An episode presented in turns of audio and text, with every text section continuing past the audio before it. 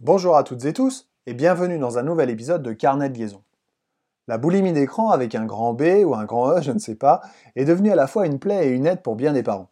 Une plaie parce qu'arriver à faire sortir un jeune de son mutisme numérique est un authentique exploit, confiné qu'il peut être dans son environnement virtuel.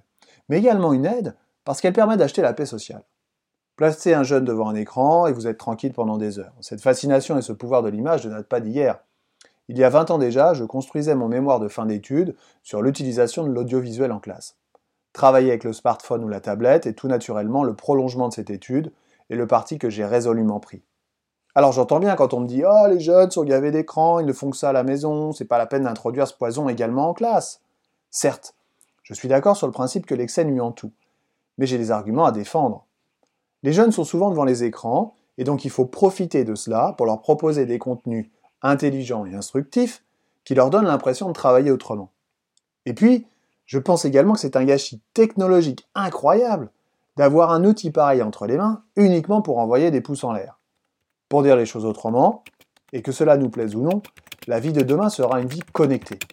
Le confinement et la continuité pédagogique ne font que développer un peu plus et un peu plus vite ces outils et ces pratiques technologiques. Alors si on veut préparer nos jeunes à devenir des citoyens éclairés dans une vie connectée, c'est à mon avis aussi le rôle de l'école. Parce qu'apprendre des connaissances, bien sûr c'est nécessaire, mais apprendre des compétences, des savoir-faire, c'est aussi important, voire davantage. Connaître la masse de la Lune ou la date de vie et de mort de Victor Hugo, pourquoi pas? Mais savoir trouver l'information de manière rapide, efficace et fiable permettra de réinvestir cette action dans une autre recherche, dans un autre cadre. L'adaptabilité est une compétence d'aujourd'hui et de demain. Mais attention, faire du numérique pour faire du numérique n'a aucun sens.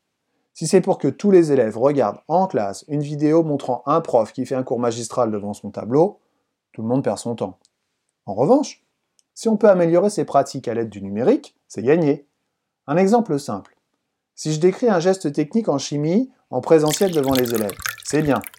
Mais je dois choisir le bon timing et avoir l'attention de tout le monde en même temps. De plus, je devrais le répéter X fois pour ceux qui n'auraient pas compris ou écouté. Certes, ça fait partie du job, mais c'est parfois épuisant, et puis du coup, bah, je ne suis pas disponible pour une autre tâche. Et si en plus de cette démonstration technique, je fournis aux élèves un lien ou un QR code permettant d'accéder en un clic à un tuto me représentant ou représentant un autre enseignant réalisant ce même geste technique, bah, c'est mieux, c'est beaucoup mieux. Les élèves peuvent le visualiser 10 fois, 100 fois, en classe, à la maison, se l'approprier pour ensuite pouvoir le répéter. Pour une notice de logiciel, c'est pareil.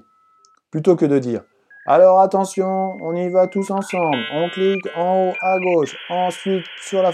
Oh mais quel ennui, quelle perte de temps Par contre, s'ils ont accès à un tuto depuis leur place, ils vont pouvoir avancer à leur vitesse et surtout, moi, je serai disponible pour ceux qui en ont le plus besoin. Le modèle SAMR, substitution, augmentation, modification et redéfinition, permet de formaliser l'intérêt de ces techniques. Si le numérique n'est utilisé que pour se substituer aux pratiques habituelles, alors ce n'est pas la peine. Si par contre, l'introduction du numérique dans les pratiques pédagogiques modifie ou redéfinit en tant que telle la séance ou l'activité, alors c'est qu'on est dans le vrai. Alors oui, je suis pour diffuser ce poison en classe, mais en contrepartie, il me semble fondamental d'effectuer de la prévention, développer son esprit critique, identifier les fake news, se protéger, bien utiliser les réseaux sociaux. Mais ça, ce sera l'objet de ma prochaine chronique. Si vous aimez cette émission, n'hésitez pas à liker, commenter, partager. Je vous dis à bientôt et d'ici là, prenez soin de vous.